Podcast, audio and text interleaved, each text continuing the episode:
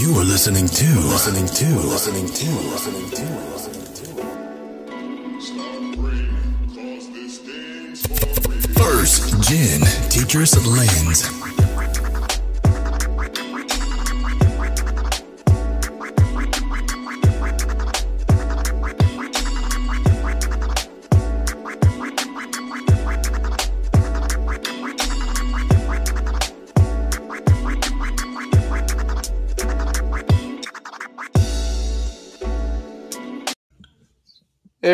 Welcome back to the First Gen Teacher Lens podcast. Make sure to subscribe if you're a new listener. If you're an old listener, keep hitting those likes, those comments. But in this episode, I talk with my fellow New York City teachers, John Carl and Isaiah, about the state of Latinx representation in education, right?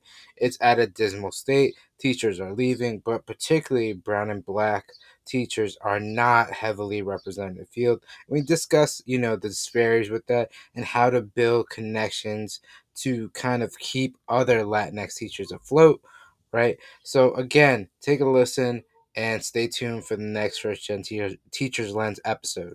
This podcast is a proud member of the Teach Better Podcast Network. Better today, better tomorrow, and the podcast to get you there. You can find out more at teachbetter.com slash podcasts. Now let's get back to the episode. Hey everyone, welcome back to the First Gen Teacher Lens podcast. My name is Mr. C, your host as usual.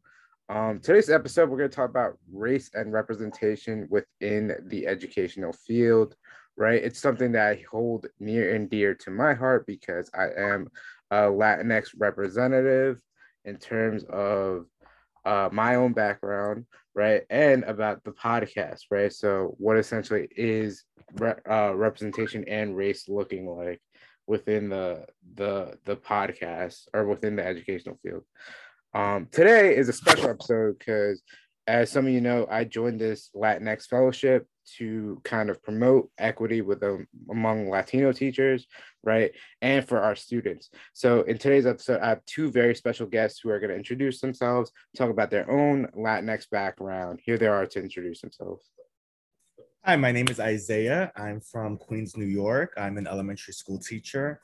Um, race and representation is definitely something that I hold near and dear to my heart as well, because my father is Afro Latino. He is a Black Dominican born and raised in Puerto Rico, and you know migrated to the states as a young kid. So, yeah, that's a little bit about me.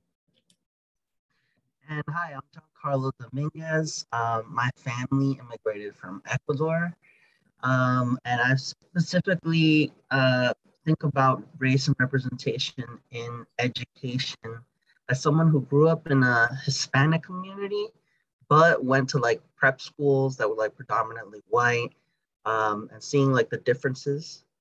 Uh, yeah, I've I've I've thought about race and representation in in those ways, and the teachers I had, and the, the students peers I had. Um, and yeah, it's it's cool to be a teacher bringing representation to the classroom. Well, John Carl and Isaiah, I want to thank you for being guests on the podcast and talk about this pivotal issue, right? We're all Latinx uh, gentlemen here. Uh, my background is I am uh, first generation Salvadorian of Salvadorian descent. Uh, grew up uh, kind of different from you, John Carl, where my I want to say my upbringing was with mainly Black and Hispanic uh, you know, schooling, right? But uh, you know, it, it's crazy to see kind of what you said about representation, right? Teachers. What well, I didn't see myself in these educators. Um, and you know that's a it, there's been some statistics out there uh, i believe is the national education association saying about like the latinx workforce in at the educational field is around 12%. If you think of the grand scheme of things of the old schooling of the United States, that's not that many of us. And, you know, the reason why I guess we all join uh, this fellowship is to find like commonality between those, uh, you know, those issues. I know we talked about it a lot throughout the fellowship where why are people leaving um, why are specifically black and brown teachers leaving right and i think that's one of the things I, isaiah i remember when we first met you were like, bro, I feel like like quitting. Um, is there is there any um pushback that you have on that because you are of a Latinx background, right? That you know, I really shouldn't quit because then that's one less of us. It's funny you bring that up because that's what I've been thinking about the past three weeks, actually, since summer vacation started. Like you mentioned, if I leave, that's one less Hispanic teacher, but it's also a disservice to the students because I'm a person of color, I'm a male, and there's not many male teachers of color, especially in the elementary field section. So I feel like if they don't have me to see every day, who, who are they going to have to represent them? Right. Uh, and then just to kick it to John Carl, did you did you at any point did you get similar sentiment? Because I know from the consensus of all of us, we felt that this year in particular, and you know, some of us taught virtually for COVID, and but what I heard was uh, that this year in particular was kind of a rougher year for some folks. I guess because some kids were coming back into school, and like for my students, did you have any similar sentiment in that regard? Absolutely. Um, so last year I taught social studies. This year I was a special ed teacher. Um, and I quit my job in January as, as a special ed teacher. Uh, they, because of COVID and everything, like I was essentially expected to be a substitute teacher, like up, down, left, right, but then also expected to deliver like special ed instruction. Um, and it was like, how how am I expected to do this if I've just been substituting like all day, every day? That being said, I uh, have new employment at a elementary charter school in Jersey City, um, and also serving like a Latinx demographic of students, working class students, Black students, Asian American Pacific Islander students. Um, and it seems like this uh, administration will be um, much better and and I'll be more satisfied at work and, and less likely to leave. Uh, so just to give you an example, like I'll be teaching social studies sixth, seventh, and eighth, and um, I think that's really important. I studied sociology and I was pre-law in college, oh, wow. so I want to teach my students like you know for real history, not you know anything whitewashed or you know. Right.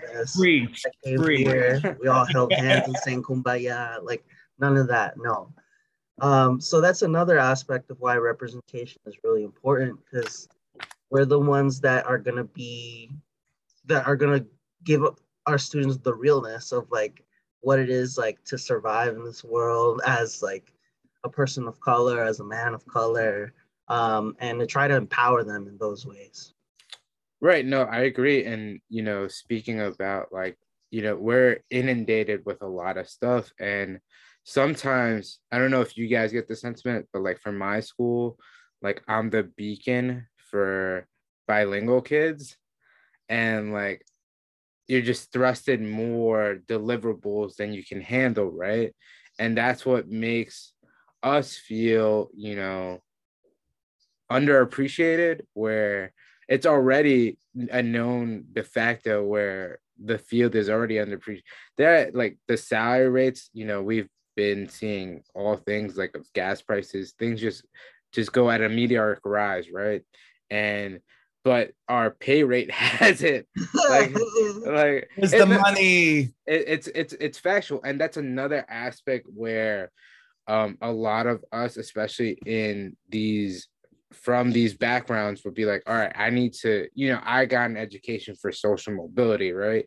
That's one aspect of it because it's true like you know they're they're getting an education, provide social mobility, but then you go into teaching and then what where's my worth, right? I know my worth, right? But then again, you get kind of backhanded and like what happened to John Carl happens to many of us. And it often displaces teachers who are the most uh, needed not often sought after because like that's that but the most needed in different areas right in pockets of um, you know, where students are heavily uh, of Latinx and Black backgrounds, right? So, but I think Isaiah, you talked about something interesting where, you know, there is this duality of Latinx representation in, in terms of specifics, right? So, having more um, Afro Latino teachers, right? Mm-hmm. Because mm-hmm. You mentioned something interesting when we were uh, in that first meetup in person where you're like, I feel like there is a pocket of Latinx teachers, but it tends to be mirroring the majority of, of education about like whitewashing right? Is that something that you see on a daily basis at your school or you know in your upbringing through your education?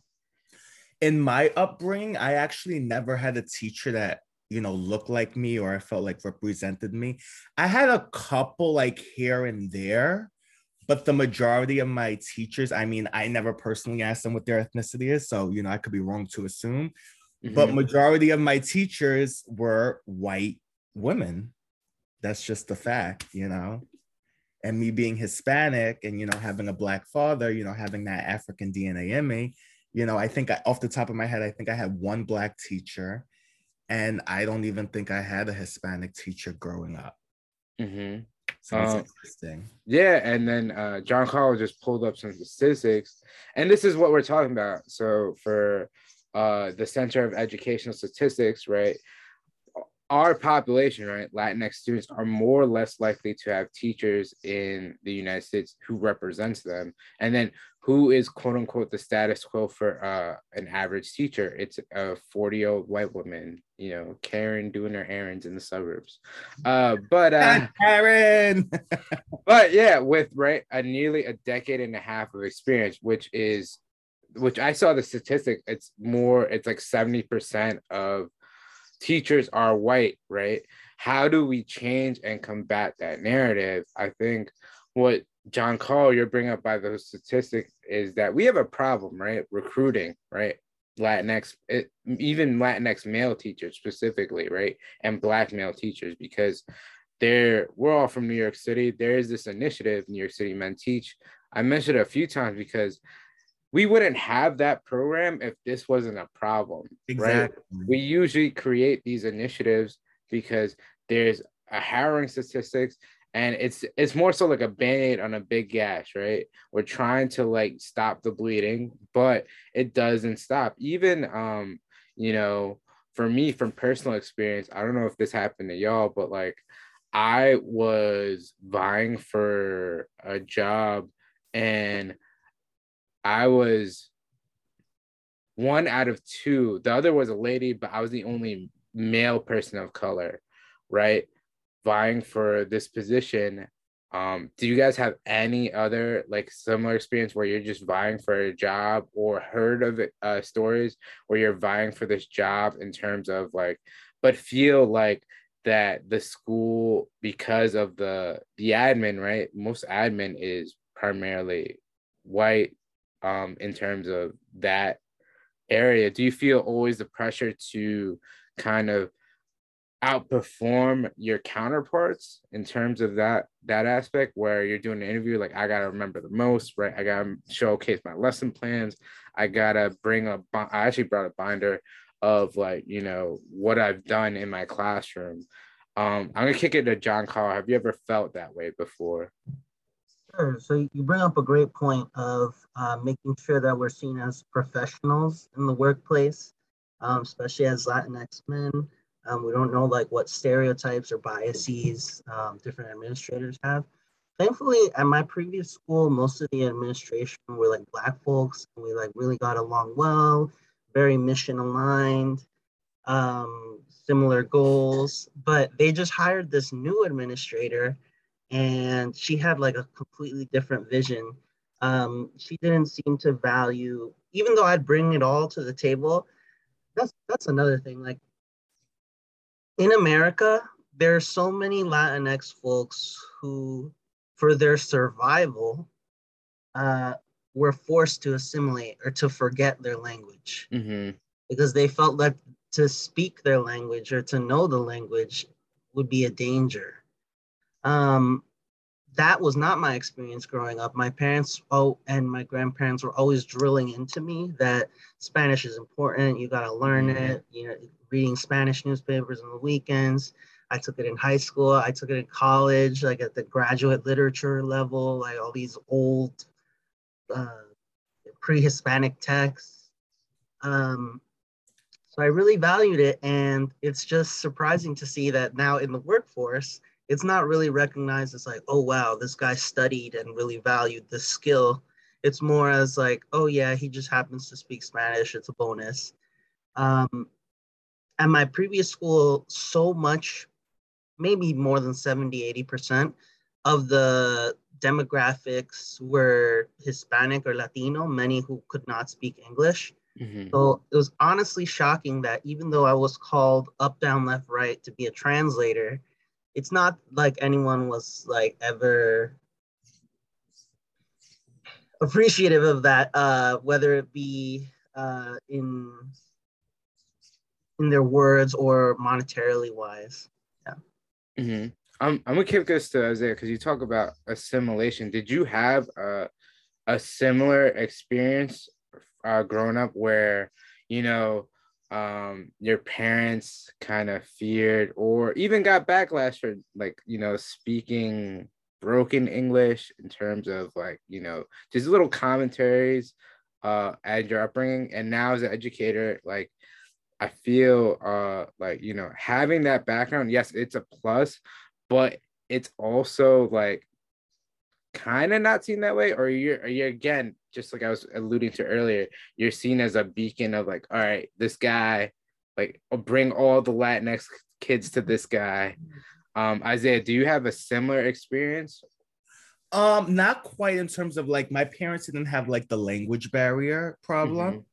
but I definitely agree with a point you mentioned a few minutes earlier, which was like as a Latinx male, it's like you have to work twice as hard or even 10 times harder. Like you Mhm. mentioned, you brought a binder, I think you said to your interview. yeah I did So it's like doing all those little things. Like even when I interview at schools and I do a demo lesson, just say, like I know how to teach. I've been doing it for almost seven years now, but I still get a little nervous. Like I have to do this extra thing because I'm Dominican, you know, this one extra thing that to outshine myself against my white counterpart, you know, right and then that applied for the same position. Right, right. And then that's problematic within itself because you would think, right? And this is what I felt what you were saying, Isaiah, is I had to be on top of my A game for this interview because uh, you know, there's so many uh circumstantial things against us, right? Like we might be the one or two, right? Um, person in this interview panel for me, I was in this position where I was surrounded by all this admin that was primarily Caucasian. Um, I believe there was one lady that was black, or no, one gentleman. He was director of humanities who happened to be black, but um, I I think it ended up going to a white lady, and like that that kind of kills your demeanor, right? Because you're you're thinking like, dang, like I did all this extra stuff as as I was, was saying earlier, right? And I thought I crushed it. I thought I had a really good interview. And and when I asked for feedback, they were cherry picking things that I felt were uh lackluster things to cherry pick on, right? Like um I I think this is my bad. Uh like I think on a reference, I left one number off and like because like you're doing all these things. Like I thought I had to teach a demo lesson, so I made a demo lesson. And then for my coworker, I left a number off, and then they called it. They called me off on that. I was like, "Wow, is that is that serious? Like, I, I could easily fix that and send it again." And then um, I was taken aback. But this is the point where I think the three of us trying to make. This is what drives young, aspiring uh, BIPOC teachers out of the field, right? And I was reading an article last night in preparation for for this episode, right? And it talked about COVID, right? We all mentioned when we were at that first gathering, first meetup, uh, like I yeah, I almost quit. I almost quit. like I threw in the towel, I almost quit. and no, it, we, we can all, but it's true. Like like this was one of the we didn't know what was going on. It was a Yeah. mess. It was it's still a mess, though. That's Yeah. the problem. It's still a mess.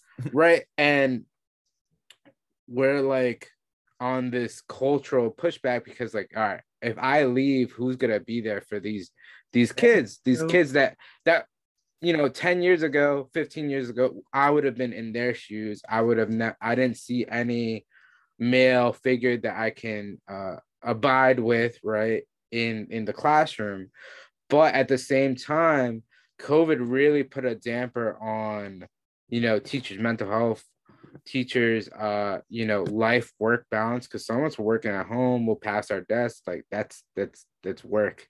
And it gets you into this toxic cycle.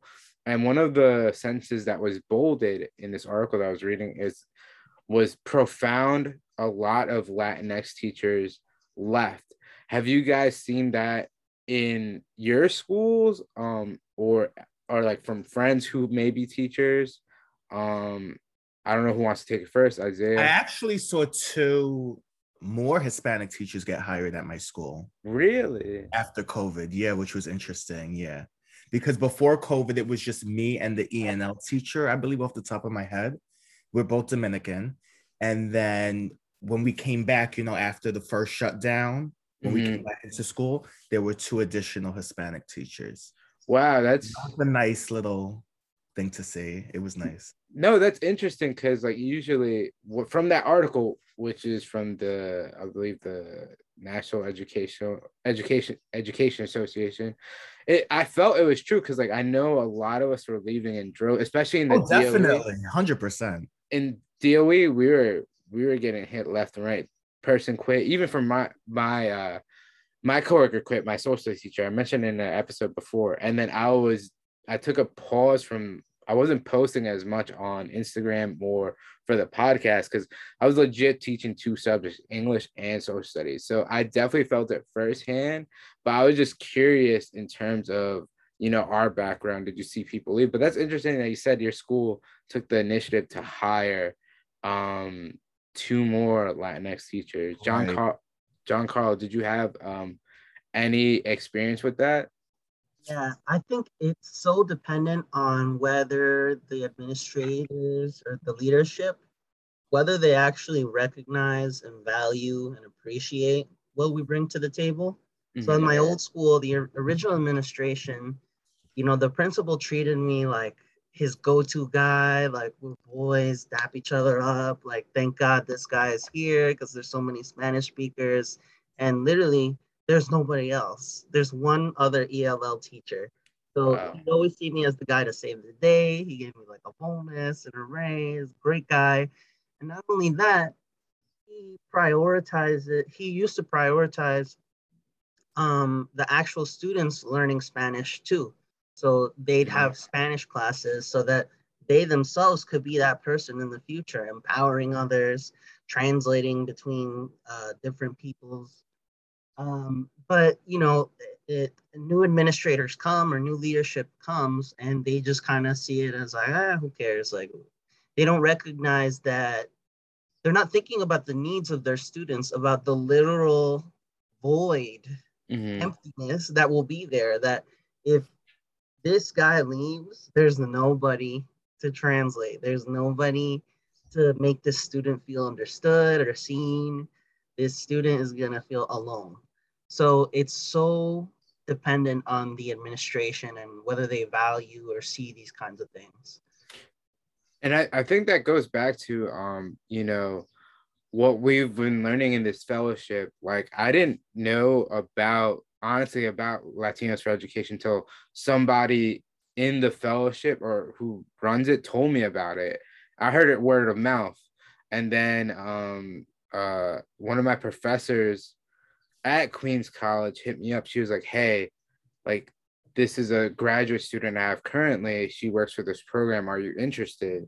And then it led me into this steamroll effect. So if it wasn't for that professor at Queens College, who's now at Columbia, like I would have never heard about this this um program itself. But I think John Carlo, you I mentioned back off of that real quick. Sure, go ahead, go ahead, go ahead. It's funny you say that because the way I found out for Latinos for Education was actually on Facebook.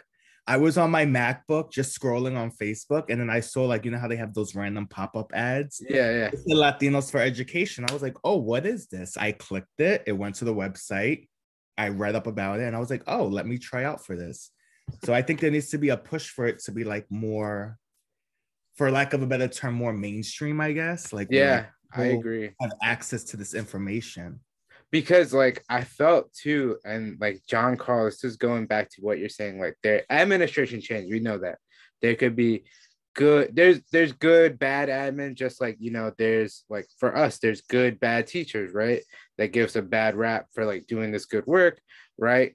Um but uh in terms of like you know admin being conscientious right?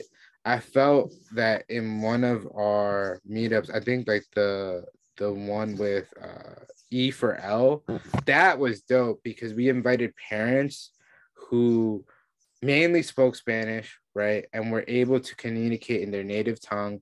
And they it, those those unspoken truths that i felt like why aren't parents coming particularly hispanic parents coming were were validated in that one right? Uh, oftentimes right hispanic parents feel that there's no representation at the school right? So they can't they can't communicate effectively right? Or there's little or lacking representation right? Maybe this one person just like in your situation on call might be bombarded with um tra- doing transitory services for a, a myriad of students right? And one of the things i learned about this fellowship is doing what we're doing now is inter uh networking right? Social networking right? If you have a problem right you can easily hey have you dealt with this before? And like that's that's all about education what it's about. And that i feel that connectivity will kind of keep us afloat even though again these statistics for representation are harrowing. But i didn't even know about um uh did you guys get that email about ed ed centro? Like uh like uh it's like a I guess like an education kind of like kind of like Facebook, I guess, but like it has it's just for Latinx teachers. And I didn't know about this until again this fellowship, which is great because if I'm going through uh let's say my content area is primarily English, but if I need help with something, I can reach out through this platform. Do you guys know of any other platforms that you guys can like reach out to fellow Latinx educators? No, I wish there were. Besides this one, right? This is the I first know. one. This is the first one. This is the reality of things, right? This is the first one that this is the first one of uh of like you know uh, uh of our background right so i think it's it's it's it's good that we're doing this work and talking about um you know representation because we all come from New York City and people often laud New York City, you know, oh, one of the most diverse places in the world, but it's that's not the fabric within the educational system. And I don't know what your thoughts are about that, like this this idea that New York City is diverse, but then when you look at the schools, like, ah, I, I don't know if you guys have any it's, thoughts. it's just the sad reality of how our world is. You know, Mhm. to run predominantly by white people at the end of the day. right. You know, and it, it it's sad because it seems like it doesn't matter how many of us there are, we're still being controlled by the white man or the white woman in this case. Right, right. A- and it, and then it goes into even higher levels, right? Where you talk about um even the past uh, edu- Secretary of Education, Betsy uh, uh DeVos, right? I don't know how to pronounce her name, DeVos, DeVos, but like she was making kind of policy statements that were like crazy, like uh trying to pull funding from like public schools. Um That's like the go too. It's always like pulling funding. It's like yeah. It's never and that creates a, a further gap for you know contracting teachers like us Yeah, exactly. Yeah. right and i don't know if you guys felt like this like where you're like feel kind of for me i felt isolated because like oh, i think one point i was i was the only sole person like on my floor of like latinx background but at any point in your academic career or educational uh like kind of career whether it be teaching studying did you feel like you were the only latinx person whether it be yourself as in the classroom or um you know outside the classroom? Um, i can kick john carl go ahead. Absolutely um i just wanted to say this before there's this um stat that's always thrown around which is like we're all we're more segregated now in our school system than we were in the 50s and 60s so um and I don't I don't know the exact legal scholarship or the name of the scholars off the top of my head. Um, but there there was this one idea that when when they outlawed the whole separate but equal um,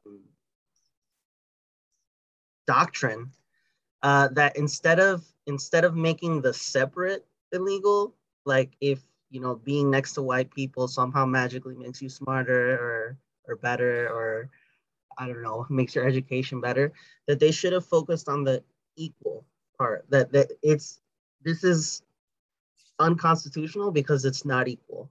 Um, and why do I mention that? Because y'all are mentioning that so much of the administration and people in power are white folks. Goes back to that case. Um, because when they said that uh, the separate but unequal is is unlawful, that's when they started firing all the black educators, all the Hispanic educators, all the educators of color. They got rid of them and then like, okay, now we're gonna make our own integrated schools, which surprise, surprise, are run mostly by white folks. So there's this tradition of you know, educators of color who were dismissed and kicked out and um, um, and it's it's not that the interest wasn't there it's that the laws and the society literally pushed them aside. And mm-hmm. now we're seeing the consequences of that as as you and isaiah have been speaking about. Right right. We're living in a time where again just like that statistic that you pulled up who, who is this average teacher like i can't mm-hmm. i can't relate to this person who is i understand right like you know th- that you know some teachers who are of of the majority background who are white do have the best intentions, right? Like I had when I was in fifth grade, I remember shout out to her. She uh, she stayed in the game for a long time. Miss Nicholsberg, old Jewish lady, taught me math, did a good job. Swear to God, did a good job. But I but like again, I, you know, for us, right? I don't know about y'all feel about this, but like it's at a deeper level if you can vibe culturally right and or in some uh, sense in some sense or yeah. or even like a like we're all latinos from different backgrounds but mm-hmm. like we have some nuances of each other's culture right and like like there there's a that's that's a deep fulfilling thing that like i can't get from uh what the average teacher represents right Mm-hmm. And it's something that like I can't explain, but I don't know. You seem you feel more comfortable, you know, right? Exactly. Like prior knowledge activated, like that cultural right. com um thing you have in common.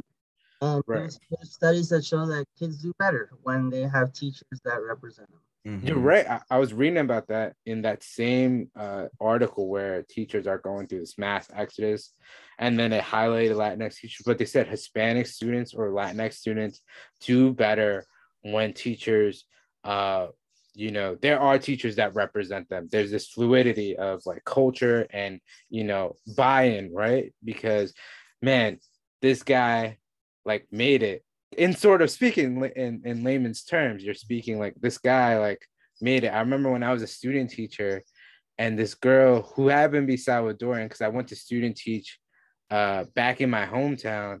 And then she's like, yo, we never had a Salvadorian guy before, like or a girl ever at like the high school level. And then you could see in her face that she was like impact if she was like, oh, like I've I've heard your name before. It's like because my friend and fr- my friend and so and so has it. So it was it was dope to see. But I think what we're doing now is laying the groundwork. And like there are statistics out there that are um, you know, Howard, just like we mentioned, but things like the Latinos for Education and the Ed Centro um, kind of platforms really kind of created this uh, community of uh, educators who are are Latinx background, and that's one of the things that we spoke about is community building, right? How mm-hmm. do we because community building is power, right? The more of us that come out in numbers and know the ins and out the field, the better it is to get more of us into the field because that's what we need right now. Mm-hmm. Um, it's not even just getting us into the field; it's also keeping us. Right. That, that's right. a whole nother podcast. That that goes into like administrative restorative practices and just teacher turnover rates. Teachers, teacher turnover rates. You know, if, if six people are leaving your school in the in the summer, that's a problem. You know. Yeah, you're right. You're right. It has to be, uh, you know, definitely in terms of like thinking about new ways to keep us within the field because like we mentioned earlier, what what's the reason, you know, Cardi B voice of like just keeping what was the reason? What was the reason? Just, what is what is the reason like of keeping us in the field to be wholeheartedly right? Mm-hmm. no salary check off a box that you have hispanic teachers? Right exactly you really care about us. Right and um i know we got about a couple a minute left and a couple seconds but um i just want to wrap this up. Um I want to thank Isaiah, John Carl for being a part of the First Gen Teacher podcast. Um, and you know, for any Latino teacher listen out there, um, you can follow me on Instagram, first gen teacher lens, uh, first gen teacher lens, or just look up the podcast and go to those resources that we mentioned, Latinos for Education, Ed Centro, right? Create those um those accounts, right? Hit up Latinos for Education, see where you can get those resources, and if not, hear from one of us and I just want to thank Isaiah and John Carl again for being a part of the podcast. And don't forget to like and subscribe. Thank you for having listened to the First, Gen, Gen Teachers Lens. We'll see you here next time.